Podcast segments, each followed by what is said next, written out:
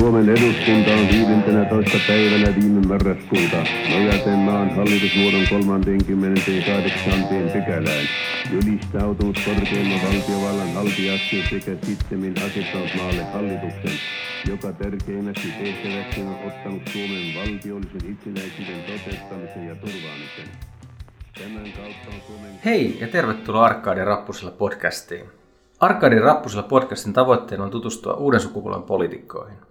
Ketä nuoret poliitikot ovat, millaisia arvoja he edustaa, millaisia kirjoja lukee, ketä kannattaa urheilussa. Vierailemme tänään on Samuli Voutila. Juontajana mikrofonin takana on Eurofaxin Juhana Harju. Samuli on 29-vuotias yrittäjä ja kaupunginvaltuutettu Kuopiosta. Hän on ehdolla kevään eduskuntavaaleissa perussuomalaisten listalta Savo-Karjalan vaalipiiristä. Miten menee Samuli? Oikein hyvin, kiitos. Olet yrittäjä. Minkälainen yritys on kyseessä tai itse asiassa minkälaisia yrityksiä? Joo, mulla on tosissaan kaksi eri yritystä. Toinen tarjoaa puukkauspalveluita, markkinakartoituksia, asiakastyytyväisyystutkimuksia. Toinen saunollisia kokoisia juhlatiloja täällä pääkaupunkiseudulla ja catering-palveluita ja sitten pyörittää myös lounassa ravintolaa. Monipuolista yrittäjä hommaa ja yrittäjyys on ollut paljon keskustelussa viime aikoina, niin millainen maa Suomi on yrittäjälle? No itse asiassa ihan kohtuullisen hyvä. Mun mielestä kuitenkin viime kädessä se hyvä liiketoiminta takaa sen hyvän yrittäjyyden. Toki yhteiskunta voi sitä tukea erilaisilla verotuksellisilla ratkaisuilla, mutta yleensä paras lahja yrittäjille politiikolta se, että ne ei tee mitään, eli se toimintaympäristö ei muutu sille arvaamattomasti.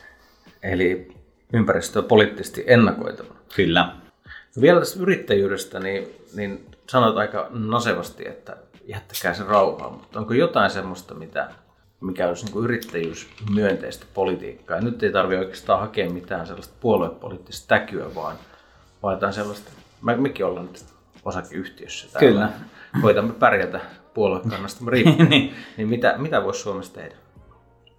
No se ennakoitavuushan on äärimmäisen tärkeää. Se, että jos mietitään, oli siis pieni tai isompi yritys, että jos se lähtee vaikka investoimaan voimakkaasti johonkin tiettyyn asiaan, niin mm. sitten nämä investoinnit on yleensä todella merkittäviä. Niin sitten jos yhdessä yössä muuttuukin sitten vaikka, että se tekee sitten investoinnista täysin arvottaman, niin kyllähän tämmöinen on tosi hankalaa yrittäjän näkökulmasta. Ehkä niin kuin, jos semmoisia konkreettisia keinoja on joskus itsekin tässä puhunut, että se Viron yritysveromalli voisi olla hyvä, varsinkin pienemmille yrityksille, joilla ne voisi investoida ne voitot, tai se kannustaisi investoimaan ne mahdolliset voitot sinne yrityksiin sitä kautta kasvattamaan, koska meidän ongelma ehkä on tällä hetkellä se, että suomalaiset yritykset ei halua kasvaa. Ja meidän pitäisi jotenkin siihen rohkaista niin kuin yhteiskuntana yrityksiä enemmän, että ne niin kuin kasvattaisi, koska sitten kun ne kasvaa, niin ne työllistää enemmän ihmisiä ja sitä kautta luodaan sitä hyvinvointia sitten meille kaikille. Niin se on ehkä sellainen oikeastaan mihin yhteiskunta voi. Muuten sitten niin usein kun yhteiskunta ajattelee, että nyt me autetaan niitä yrittäjiä, niin sitten se menee kyllä vähän semmoille perseillä puuhun mentaliteetilla. Että niin, että tehdään kannusteita jonkin tyyppiseen yritystoimintaan. Niin, silloin se yleensä suosii sit jotain tiettyä Joo. ja sitten se taas sitä kautta sorsii sitten toista. Että kun kuitenkin kaikki yritykset pitäisi olla samalla viivalla riippumatta siitä mm. toimialasta. Nyt on esimerkiksi näissä hoivayrityksiin liittyen puhuttu, että niillä ei saisi tehdä voittoa ja se on varmasti tässä tilanteessa, kun on jonkinlainen moraalinen paniikki päällä, niin ymmärrettävää, mutta sitten puhutaan kuitenkin siitä, että on investoitu satoja miljoonia alaan, ja jos se yhtäkkiä voiton tekeminen kielletään, niin, niin siellä on monenlaista seurausta. Ja tämähän on nimenomaan sitä niin kuin ennakoinnin puutetta. Joo, kyllä, ja kyllä mä edelleenkin siis, kyllä mä katson niitäkin kaupunginvaltuutettuna, että viime kädessä se on kuntien ja kaupunkien tehtävä valvoa niissä kilpailutuksissa, mm. että ne laatukriteerit täyttyy. Että et mun mielestä on ihan turha soimata sit nyt niitä yrityksiä siitä, että jos kunnat on itse niin siinä kilpailutuksessa laittanut ne, että hinnan pitää olla mahdollisimman halpa ja se on niinku 90 prosenttia usein niissä hankinnoissa se kriteeri, kyllä. niin se olisi ihan kuntien, ihan ne voi itse päättää, että vaikka että, että hoitajamitoitukset tai laatupalvelukriteerit on semmosia, että sitten ne, niinku, että se saadaan se asia kuntoon, mutta toki sitten se maksaakin. Että sitten mm. pitää olla niinku, sit, sitä niinku selkärankaa maksaakin sit siitä. Et ei, ei hyvää saa halvalla, se on vaan vanha totuus. Joo, Eli tämä on juurikin se se, mikä, mikä on tota, toinen puoli kolikkoa, mutta, mutta ehkä jos miettii poliittista keskustelua, niin mitä, mitä olet itse mieltä? Tässä tuntuu, että mennään yhtäkkiä johonkin äärilaitaan ja sitten katse kääntyy toisaalle. Että semmoinen analyyttinen poliittinen keskustelu, mitä me tässä yritämme, tai sinä käytiin ja minä yritän Niin. käydä, niin ehkä se, se puuttuu. No joo, kieltämättä, mutta tokihan niin nämä vanhusten hoitoon liittyvät ongelmat, niin ei, ei tämä ole mikään uusi juttu. Mm. se nyt tulee vaan tällainen tietenkin sopivasti ennen vaaleja, että saadaan yksi tällainen niin kuin vaaliteema ja sitten kun ne vaalit on käyty, niin sitten, ne, sitten se taas laantuu ja, ja valitettavasti näin asia on. Että tota, mutta että kyllä mä tiedän, että siis se on todella, niin kuin joko se pitäisi olla niin, että sitten, että jos se halutaan nyt, jos siellä löytyy eduskunnasta poliittinen tahtotila, että nyt se laittaa kuntoon, niin en mä usko, että se ratkaisu on välttämättä se, että asetetaan joku voittokatto tai niin saisi tehdä ollenkaan voittoa, vaan sitten eduskunnan pitää osoittaa kunnille niin kuin valtion rahoituksessa Joo. sitä, että kunnilla on noin taloudelliset resurssit. Tässä on se yksi ongelma, mitä ei yleensä hahmota, on se, että viimeisen 20 vuoden aikana kunnille on tullut yli 2500 uutta niin kuin lakisääteistä velvoitetta. Ja sitten ne on pakko rahoittaa sieltä kuntien taloudesta, niin sitten kunnat on usein niin kuin, että jostain on pakko sitten säästää ja sitten se on sitä tasapainottelua sen budjetin kanssa. Ja meillä on edelleen hy- hyvin pieniä kuntia, joiden pitää täyttää kaikki nämä samat velvoitteet. Kyllä. Isompien. Ja just esimerkiksi oman maakunnan osalta, niin maakuntajohtaja puhui siitä eilisessä Savo-Sanomissa, että jos sote-uudistus ei mene läpi tai maakuntauudistus ei mene läpi, niin kuin siltä tällä hetkellä näyttää, että se ei ole menossa läpi, niin käytännössä me ollaan tilanteessa, jos meillä tulee joka tapauksessa yli 10 miljoonaa, parikymmentä miljoonaa maakunnan kohdalta, niin on pakko järjestellä ja siis sit kun maakunti on pakko keksiä joku oma malli, millä ne hoitaa sen asian, koska pienemmät kunnat ei vaan yksinkertaisesti pärjää yksin. Se on vaan karu totuus monissa paikkakunnilla tällä hetkellä. Eli ei tule olemaan helppoa. Ei, tot, ei, ei, että tota, ei, että niin kuin meillä on lähinnä ensi vuosikymmenen monissa kunnissa tulee olevaa käytännössä edes ikäviä päätöksiä.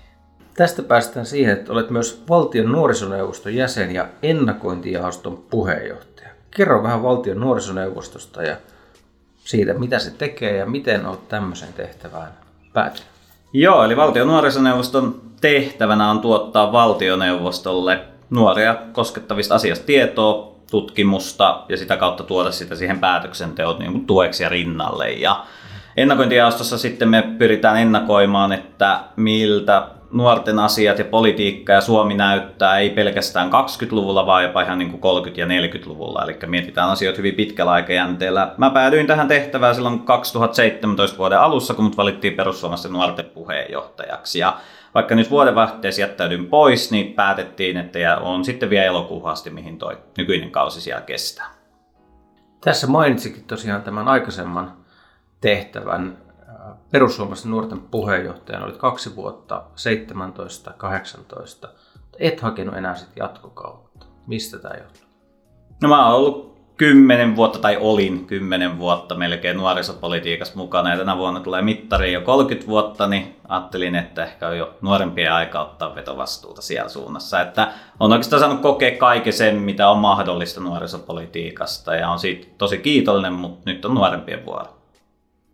Eli nuorisopolitiikkaa tekemään oikeasti nuoret.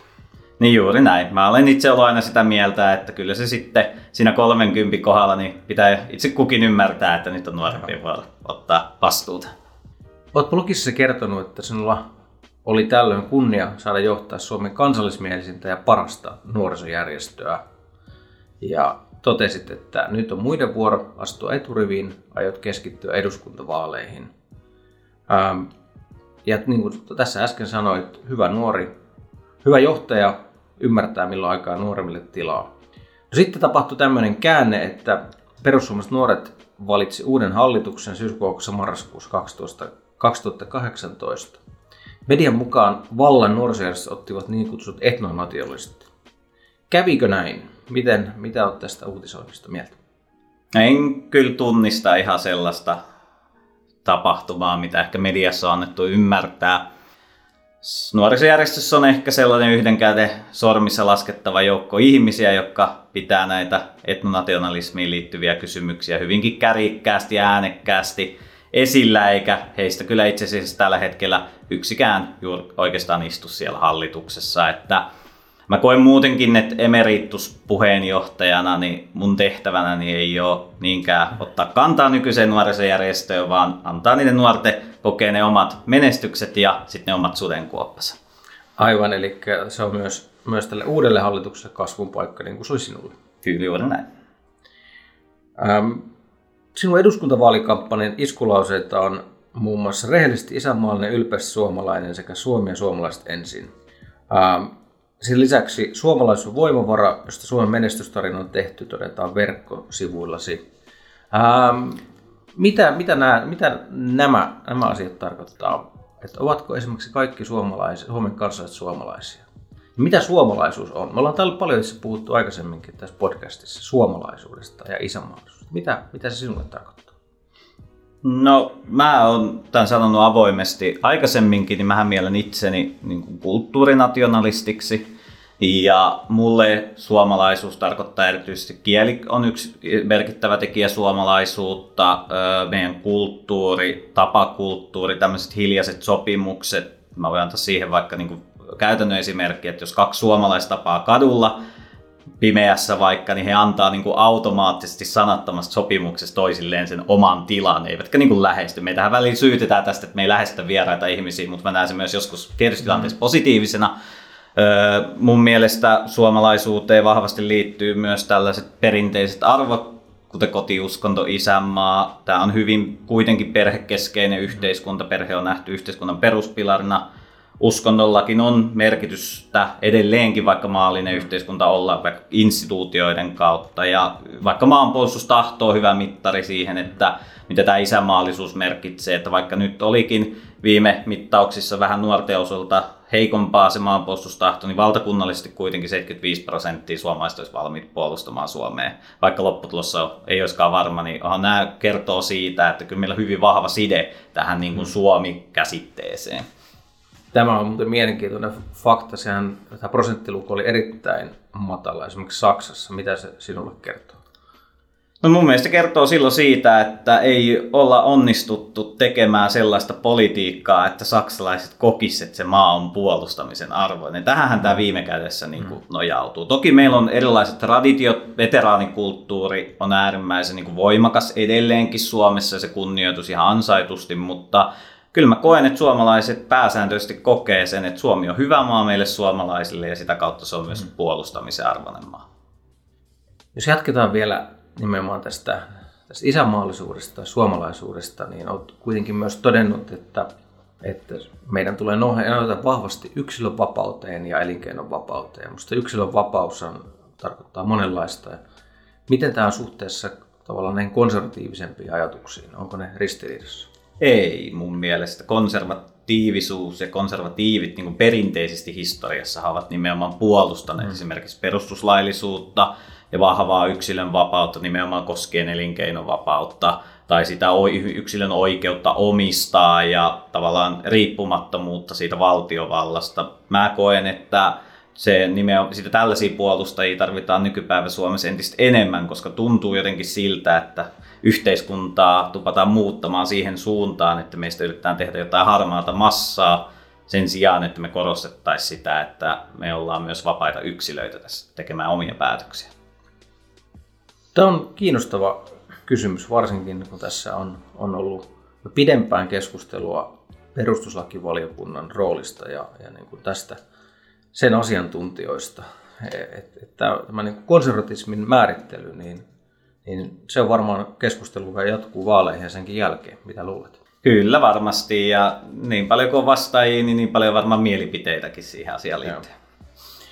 Olet kutsunut itse myös aktiiviseksi reserviläiseksi. Mitä se tarkoittaa käytännössä ja, ja mitä se sinulle merkitsee? No käytännössä se tarkoittaa sitä, että viime vuonna mulla oli esimerkiksi 68 käskettyä kertausvuorokautta. Mä kävin sodanjohtajakurssi, mä olin valtakunnallisen maanpuolustuskurssilla. Mä oon sitä ennen käynyt vuodesta 14 lähtien noin 20 vuorokautta tota, kertaamassa vuosittain ihan tuolla kouluttajapuolella sekä maakuntakomppania tasolla. Se merkitsee mulle hyvin paljon. Mulle on äärimmäisen niin kuin, kunniakasta lainausmerkeissä uhrata vapaa-aikaa niin, niin kuin yhteisen hyvän eteen. Että se on mulle äärimmäisen tärkeä asia ja osa elämää. Olet hyvin kiinnostunut turvallisuuspolitiikasta, kuulostaa siltä, ja olet myös konkreettisesti käyttänyt siihen aikaa. Ja olet sanonut, että Suomen puolustuksen tulee nojata kansallispalvelukseen, aktiiviseen vapaaehtoiseen maanpuolustukseen sekä NATO-jäsenyyteen. Ja sitten jos mietitään sitä, että, että miten, miten me ollaan perussuomalaiset niin kuin ymmärretty, että heillä on NATO-kriittisyyttä linjoissa ja tämä hakeminen johtaisi meidät vaikeaan turvallisuuspoliittiseen tilanteeseen, näin halla on todennut. Niin mitä olet tästä mieltä? Onko, mikä tämä NATO, NATO niin kuin kysymys on?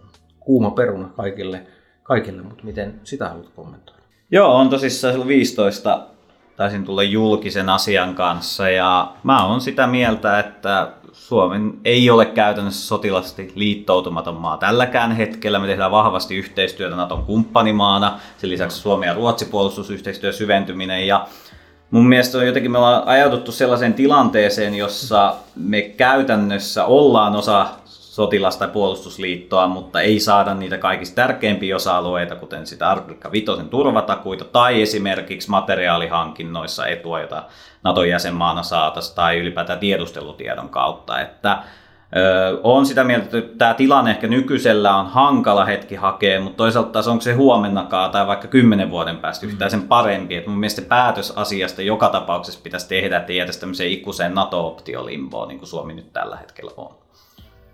Onko NATO-optiota itse asiassa olemassa? Onko sellaista, sellainen niin mahdollinen pitää, pitää tuolla takataskussa? No en käytännössä jaksa uskoa semmoiseen. Se on poliittista retoriikkaa, jolla koitetaan välttää sitä itse aiheen ydinkeskustelua, eli sitä, että hakisiko Suomi NATO-jäsenyyttä vai ei. Että tota, siellä on monia kysymyksiä. Käytännössä yksi NATO-jäsenmaa voi estää Suomen liittymiseen. Että jos vaikka Turkki kokee, että Suomi ei ollut tarpeeksi noheva heidän mielestä vaikka suhteessa EUn ja Turkin välisiin asioihin, niin Turkki voisi evätä Suomen NATO-jäsenyyden. Tämä on, tämä on kiinnostava teema ja varmasti keskustelu puolustuspolitiikasta jatkuu, kun hävittäjähankinnat etenevät. Haluatko sitä kommentoida? Ei, ei, tar- ei tarvitse sanoa mikään suosikki lentokone, mutta eikö tässä ole aika iso yhteiskunnan kysymys myös, kun mietitään käytettävää rahasummaa? On ilman muuta, mutta pitää myös ymmärtää se, että koko Suomea tulee puolustaa ja se on itse asiassa puolustusvoimien ihan lakisääteinen tehtävä ja tähän nitoutuu siihen hyvin ja mä luotan ammattisotilaiden näkemyksiin näissä kysymyksissä. Tämä hyvä puolustuspolitiikasta. Kevään eduskuntavaaleista on tulossa myös eräänlaiset ympäristövaalit. Luulen, että tämä teema vahvistuu. Nyt on puhuttu viime päivinä muun muassa liikenteestä. toteat vaalivideossa, että suomalainen luonto on sinulle pyhä asia. Kysymys. Onko Suomen puolueet nyt ympäristöön liittyvissä kysymyksissä lähempänä toisiaan kuin koskaan vai onko jotain merkittäviä eroja edelleen? No kyllä mä uskon, että niitä eroavaisuuksiakin on. Lähinnä ehkä se eroavaisuus ilmenee siinä, että miten nähdään Suomen rooli niin kuin globaalis mittasuhteissa, esimerkiksi suhteessa ilmastonmuutokseen. Että musta tuntuu välillä, että me haetaan vähän sellaisia moraalisia pisteitä semmoisista teoista, joilla ei ole sit isossa mittakaavassa juurikaan merkitystä. Miten sitten, jos puhutaan sukupolvista, nuoremmista ja ja vanhemmista, varttuneemmista päättäjistä. Onko tässä niin kuin eroa? On. Kyllä mä uskon, että nämä luontoarvot ja suhtautuminen luontoon on hyvin erityyppistä nuoremmilla sukupolvilla kuin ehkä vanhemmilla sukupolvilla. Se konkreettinen esimerkki tästä on vaikka kansallispuistojen kävijämäärä, missä niin kuin erityisesti nuorten naisten osuus on kasvanut koko 2000-luvun äärimmäisen paljon. Ja itse asiassa tuohon isänmaallisuuteen liittyen, niin tässä tehtiin tota, tutkimusta siitä, että että nuoret ei enää koe välttämättä, että se talvisota tai taliihantala on ne, mistä ammennetaan sitä isänmaallisuutta, vaan nimenomaan suomalainen luonto on. Että niin kuin nuoret mieltää, että esim. patikointi kansallispuistoissa, niin se on niin kuin semmoista isänmaallista tekoa. Okei. Eli tämä on muuttumassa selkeästi. Joo, ja oli itse siinä MTSn tutkimuksessa ilmeni. Ja, ja. ja tota, mä luulen, että se trendi tulee voimistumaan. Ja se ehkä näkyykin just näissä mm. luontoarvoja. Eli tavallaan se on jännä, että se, sinne suomalainen näkee aina palaa sinne metsään. Että oli se aika mikä tahansa, niin se metsä on jotenkin, se on niin jotenkin syvällä meissä. Että siihen, nyt se on niin kuin sit mm. taas, että kun sit sodistakin alkaa olla niin kauan ja veteraanisukupolviakin alkaa pikkuhiljaa olemaan siellä tota, ansaitulla niin kuin levossa, niin, tota, niin se on selkeästi tämä luonnosta haetaan niitä uusia juttuja sille isänmaallisuudelle. Joo, ja sehän on, on varmastikin niin kuin asia, mikä on jollain tavalla ehkä kestävämpää, että se on niin positiivisen kautta, Juu, kautta kyllä. rakennettu sitä. Juuri näin. Ja sitten musta tuntuu, että vaikka tämä kaupungistuminen niin kiihtyy toki ja sitä pidetään, että se on tämmöinen yksi megatrendi, niin silti sen ehkä just nimenomaan sit kolikon toisen puolella on se, että sit ihmiset hakeutuu sellaisiin paikkoihin sit vapaa-ajalla, missä he mm. voisivat vähän niin kuin tavallaan rauhoittua siitä kaupungin hälinästä ja hulinasta. Se on, se on kyllä ihan totta, että Nuuksio on keskuspuiston suosio on. Että jossakin näkyy vähän, vähän luontoa, niin Kyllä. sinne sitten hakeudutaan myös Helsingissä. Se on, joo. Kyllä Nuksi on kaikista käytetyin kansallispuisto. Toki sijainnista johtuen, mutta varmastikin. Mutta et, että siellä ollaan jopa nyt Metsähallitus ollut huolissaan siitä, että mikä sen luonnon kantokyky on niin kuin tulevaisuudessa, koska se tavallaan eroosio ja se, eihän se luontokaan niin kuin loputtomiin kestä sitä kävijämäärän kasvua. Että. Tässä on muuten mielenkiintoinen, mielenkiintoinen poliittinen teema, niin luonnonpuistopolitiikka. Sehän, ja Suomessa on maksuttomia kansallispuistot. Että hyvin monessa maassa peritään pääsymaksuja ja Kyllä. jonkinlaisia tämän tyyppisiä. Joo, se on totta. Kyllä mä uskallan väittää, että nuoret omassa arkielämässäänkin miettii, oli niistä kulutustottumuksia tai suhteessa siihen, miten matkustetaan kotimaan tai ulkomaalla, niin, niin näissä ihan arjen nuoret usein miettii myös näitä ihan ympäristöpuolella kysymyksiä. Joo, tämä on kiinnostava, kiinnostava teema. Olen nyt nähnyt oman sosiaalisen median kanavissa, kun on Helsingissä on käynnistetty muovinkeräys. Että moni on päivittänyt vihdoin. Ja en olisi kymmenen vuotta sitten voinut ajatella, että muovinkeräys on iloinen asia. Mutta tässä on varmaan tämmöinen niin kuin muutos, joka, joka niin kuin on ainakin vaikea kääntää taaksepäin. Mitä, mitä sitten seuraavana ympäristön saralla, mitä, mitä sinä tekisit suomalaisen luonnon eteen? No teen jo tällä hetkelläkin. Mä oon tota, metsäkummi, mä lahjoitan joka kuukausi Okei. luonnon perintösäätiölle. Itse asiassa lahjoitin tuossa sen verran, että mä ostin reilu 200 neliöä ikimetsää ja tota, pyrin sitä kautta ja sitten tietenkin kun paljon harrasta vaellusta, erätoimintaa, niin pyrin siellä luonnossa liikkumaan ja siten, että sitä luontoa kunnioitetaan ja ehkä semmoinen yksi mentaalinen ajatus on, mikä pitäisi ihmistä ylipäätään ymmärtää, niin on ehkä se, että, että ihminen ei pärjää ilman luontoa, mutta luonto pärjää varsin hyvin ilman meitä. Missä tämä 204 sijaitsee, tiedätkö? Nyt itse asiassa muistan, että se oli varsinais-Suomea, mutta nyt en osaa sanoa tarkkaa paikkaa. No niin, no, tämä oli hieno, hieno sijoitus. No vielä ehkä ympäristöteemalla, tai sitä sivuten jatketaan. Olet myös ydinvoiman kannattaja. Olet todennut, että en ole koskaan voinut ymmärtää, miten joku voi vastustaa ydinvoimaa, mutta on samaan aikaan huolissaan ilmastonmuutoksesta. Näin olet todennut Facebookissa. Miksi ydinvoima ja huolet ilmastonmuutoksesta on sinusta ristiriidassa? Tai miksi oikeastaan ihminen niin voisi samaan aikaan vastustaa ydinvoimaa ja olla huolissaan ilmastonmuutoksesta? No kyllä, otetaan käytännön esimerkki taas, niin se avautuu ehkä paremmin. Et Helsinki on hyvä esimerkki siitä, että täällä tehtiin aikanaan tuossa vuosikymmenen alussa tota, päätös, että ei käytetä ydinvoimalla tuotettua sähköä Helsingin kaupungissa. Ja se käytännössä tarkoitti sitä, että Hanasaaressa poltettiin entistä enemmän kivihiiltä, joka taas saastuttaa ja kiihdyttää sitä ilmastonmuutosta. Ydinvoima on kuitenkin ainoa täysin päästötön niin kuin energialähde, joka on myös energiatuotantovarmaa. Ja jos nyt halutaan, että sitä sähköautoilua ja ylipäätään yhteiskuntaa sähköistetään ja fossiilisten polttoaineiden määrää vähennetään, niin mun mielestä on jotenkin täysin ristiriitaista, että samaan aikaan vastustaisi sellaista energiamuotoa, joka nimenomaan olisi päästötöntä. Joo, on nyt lop- loppumassa, loppumassa tai se ollaan ajamassa alas, mutta se on totta, että aika keskeisellä paikalla Helsingissä on, on ollut iso hiilikasa ja on edelleen. Jos mennään ydinvoimasta sitten, sitten tota, äh, vähän, vähän tota, vähemmän kosketeltaviin tai hengellisempiin asioihin. Olet kristitty ortodoksi. Kyllä. Ja onko tässä joku mielenkiintoinen tarina takana? Oletko itse valinnut uskontokunnan vai, vai miten se on tullut? Ei ihan, mutta on silloin vauvana kastettu Kristuksen kirkkoa ja tota, vanhemmat on itse asiassa tavannut Valamon luostarissa. Että semmoinen No niin, siinä on mielenkiintoinen. mielenkiintoinen Aika monen, harva vanhemmat on luostarissa tavannut, että isä oli siellä markkinointijohtajana ja äiti kun on taidehistorioitsija, niin hän oli siellä konservatorion puolella töissä. Joo. Että, mutta että muuten, mun vanhemmat on aikanaan siis kääntynyt ortodokseiksi, Joo. eli meillä ei niin kuin varsinaisesti suvussa ei muita ortodokseja ole.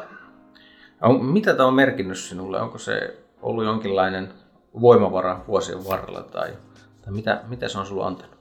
Paljonkin. Kyllä se on vahvasti osa mun identiteettiäni ja, ja, ja tota, ortodoksisuuden ja protestanttisuuden ehkä voimakkain ero on se, että protestantit mieltää, että on niin kuin maalliset asiat ja sitten on niin kuin hengelliset asiat ja ortodoksit niin kuin ainakin teologisen opin mukaan pyrkii pyhittämään sen elämän siihen niin kuin siihen niin kuin Jumalan tahtoon, tai tää on niin kuin, että tälleen mä ehkä sen itse, en ole Joo. itse, mä oon, mä oon joskus sanonut, että mä olen tällainen, mä oon ortodoksi, jolla on kuitenkin tämmöisen protestanttisen yhteiskunnan niin kuin tapauskovaisuus, eli tarkoitan sillä sitä, että mä kyllä itse erotan kyllä aika voimakkaasti maalliset asiat ja sitten hengelliset asiat, pidän hengellisiä asioita lähinnä yksityisin asioina. Kiinnostava yhdistelmä. Jos mennään muihin, muihin asioihin, harrastuksiin ja siihen, miten sitten politiikan ja tämän ympäristön, luonnon, luonnosliikkumisen lisäksi aika kuluu. Sanoin, että lukeminen, liikunta, urheilu ja musiikki. Me ollaan luva, kirjat kertoo aika paljon ihmisistä. Millaisia kirjoja tykkäät lukea? No tietenkin sotahistoriaan liittyviä elämänkertoja, ylipäätään historiaan. Sitten ihan tämmöisiä rikosdekkareita, aika laidasta laitaa. Mä oon lukenut koko ikäni hyvin paljon, että lapsena saatoin lukea kolme neljä kirjaakin viikossa. Että tota, ehkä nykyisin tulee tietenkin kaikki Ilkka Remeksen kirjat, aina kun ne ilmestyy luettua. Sitten on tietenkin poliittiseen historiaan liittyviä, sotahistoriaan liittyviä ja, ja, ja nyt on itse asiassa metsästäjän tutkintoon liittyvä kirja. Ja Suomen kansallispuistosta kirja, kirja lukulistalla. Onko joku erityinen suositus? Tässä nyt on tämä joulun lukuruuhka on selätetty ja, ja tammikuun liikuntabuumi, niin nyt ehtii taas lukea. Minkälaista kirjaa suosittelet? Mika Valtari, Johannes Angelos. Jos on kiinnostunut Byzantti-historiasta ja siihen tietenkin vahvasti liittyy ortodoksisuuteen, niin kannattaa lukea. Se on äärimmäisen hyvä kirja. Ja sujuvasti etenevä tarina, tarina myös, myös, jossa sitten oppii samalla. Kyllä. Ähm, miten sitten urheilu? Onko joku, joku urheilulaji niin kuin lähellä sydäntä? Harrastatko itse? No kyllä, kun aikanaan pelasin melkein 12 vuotta jalkapalloa, niin jalkapallo on lähinnä sydäntä. Ja tota, kyllä edelleenkin kesäsi tulee jonkin verran höntsättyä. Lähinnä nykyään kupsin pelejä sitten katsottua ja uintia harrastan. Ja, ja tota, oikeastaan sellaisia liikuntamuotoja, mitkä tukee sitten tota reserviläisharrastusta. Voiko tulkita tästä vastauksesta, että KUPS on, on sellainen joukkue, mitä seurataan ja kannatetaan? Kyllä, me oltiin just tossa toissa viikonloppuna isän kanssa ainoat kupsifanit Seinäjoella, jotka oli kupsia kannustamassa Suomen kapiottelussa. Että tämmöinen rakkaudesta lajiin on kyllä meille äärimmäisen tärkeä. Nämä on, nämä on hienoja, hienoja asioita, koska ne seuraa läpi elämän. Kyllä. Um, mitä sitten muuten, muuten elämässä? Sinulla on hienoja kuvia ja videoita patikoinnista koiran kanssa. Mikä rotu on kyseessä ja onkohan pitkään ollut teidän perheenjäsen? Joo, Hilda on koiran nimi ja Hilda täyttää nyt ensi viikolla itse asiassa tota, niin, niin kolme vuotta. Ja siinä on Belgian paimenkoiraa, valkopaimenkoiraa, schnauzeria, että tämmönen monirotuinen koira, mutta tota, äärimmäisen mukava kaveri tuolla metällä. Että. Ja onko tämä tosiaan niin kuin myös vaalivaltti? Eikö, eikö koira, koiranomistajat pidä yhtä, yhtä myös tuota, tuolla sosiaalisessa mediassa ja muutenkin? Niin, no siitä en tiedä. Ei sitä kyllä koiraa koskaan tullut hankittua vaalivaltiksi. Että tota, mutta tota, totta kai myös, niin kun meillä on perheessä aina ollut tota, koiria ja porukoillakin vanhin koira tällä hetkellä 13-vuotias vanha herra Topi, niin totta kai ihan lapsesta asti niin nämä nelijalkaistakin ystäviä asiat on ollut lähellä sydäntä. Lopuksi meillä on ollut aina tapana esittää joitain lyhyitä kysymyksiä kaikille vierailijoille. Nämä on siis samat, samat ollut kaikille. Toivotaan rehellisiä, nopeita ja lyhyitä vastauksia. Ja nimenomaan se, mikä ensimmäisenä tulee mieleen. Mitä pidät suurimpana saavutuksenasi? Perussuomalaisten nuorten puheenjohtajuutta. Jos saisit valita, niin kuka historian hahmo olisit ja miksi? Winston Churchill, koska hän taisteli hyvää puolesta pahaa vastaan. Kuka on sankarisi oikeassa elämässä? Oma isäni. Mitä arvostat ystävissäsi eniten? Lojaalisuutta. Mitä isänmaallisuus tarkoittaa sinulle? Kaikkea. Mikä on suomen kielen kaunein sana? Savo. Savo. Tämä, tämä, tämä oli, nyt voi sanoa näin, näin niin kuin rehellisesti, että tämä oli yksi nopeimpia vastauksia tuohon kysymyssarjaan. Eli ne tuli sieltä sydämestä. Kiitoksia tästä, tästä keskustelusta. Jaksamista vaalikentillä ja, ja niin kuin toivotaan kohtuullista menestystä ja lämpimiä kelejä. Se on, se on monesti tori näissä tilaisuuksissa kaikista tärkein tekijä, että kuka jaksaa siellä seisoo pisimpään. Kyllä. Onneksi ensi viikonloppuna saa olla asuja rakennemessuilla ja lämpimissä sisätiloissa kaksi no niin. päivää, niin on ihan juhlaa tällaisen vaalikampanjan keskellä. Se on juuri näin. Kiitoksia kovasti. Kiitos.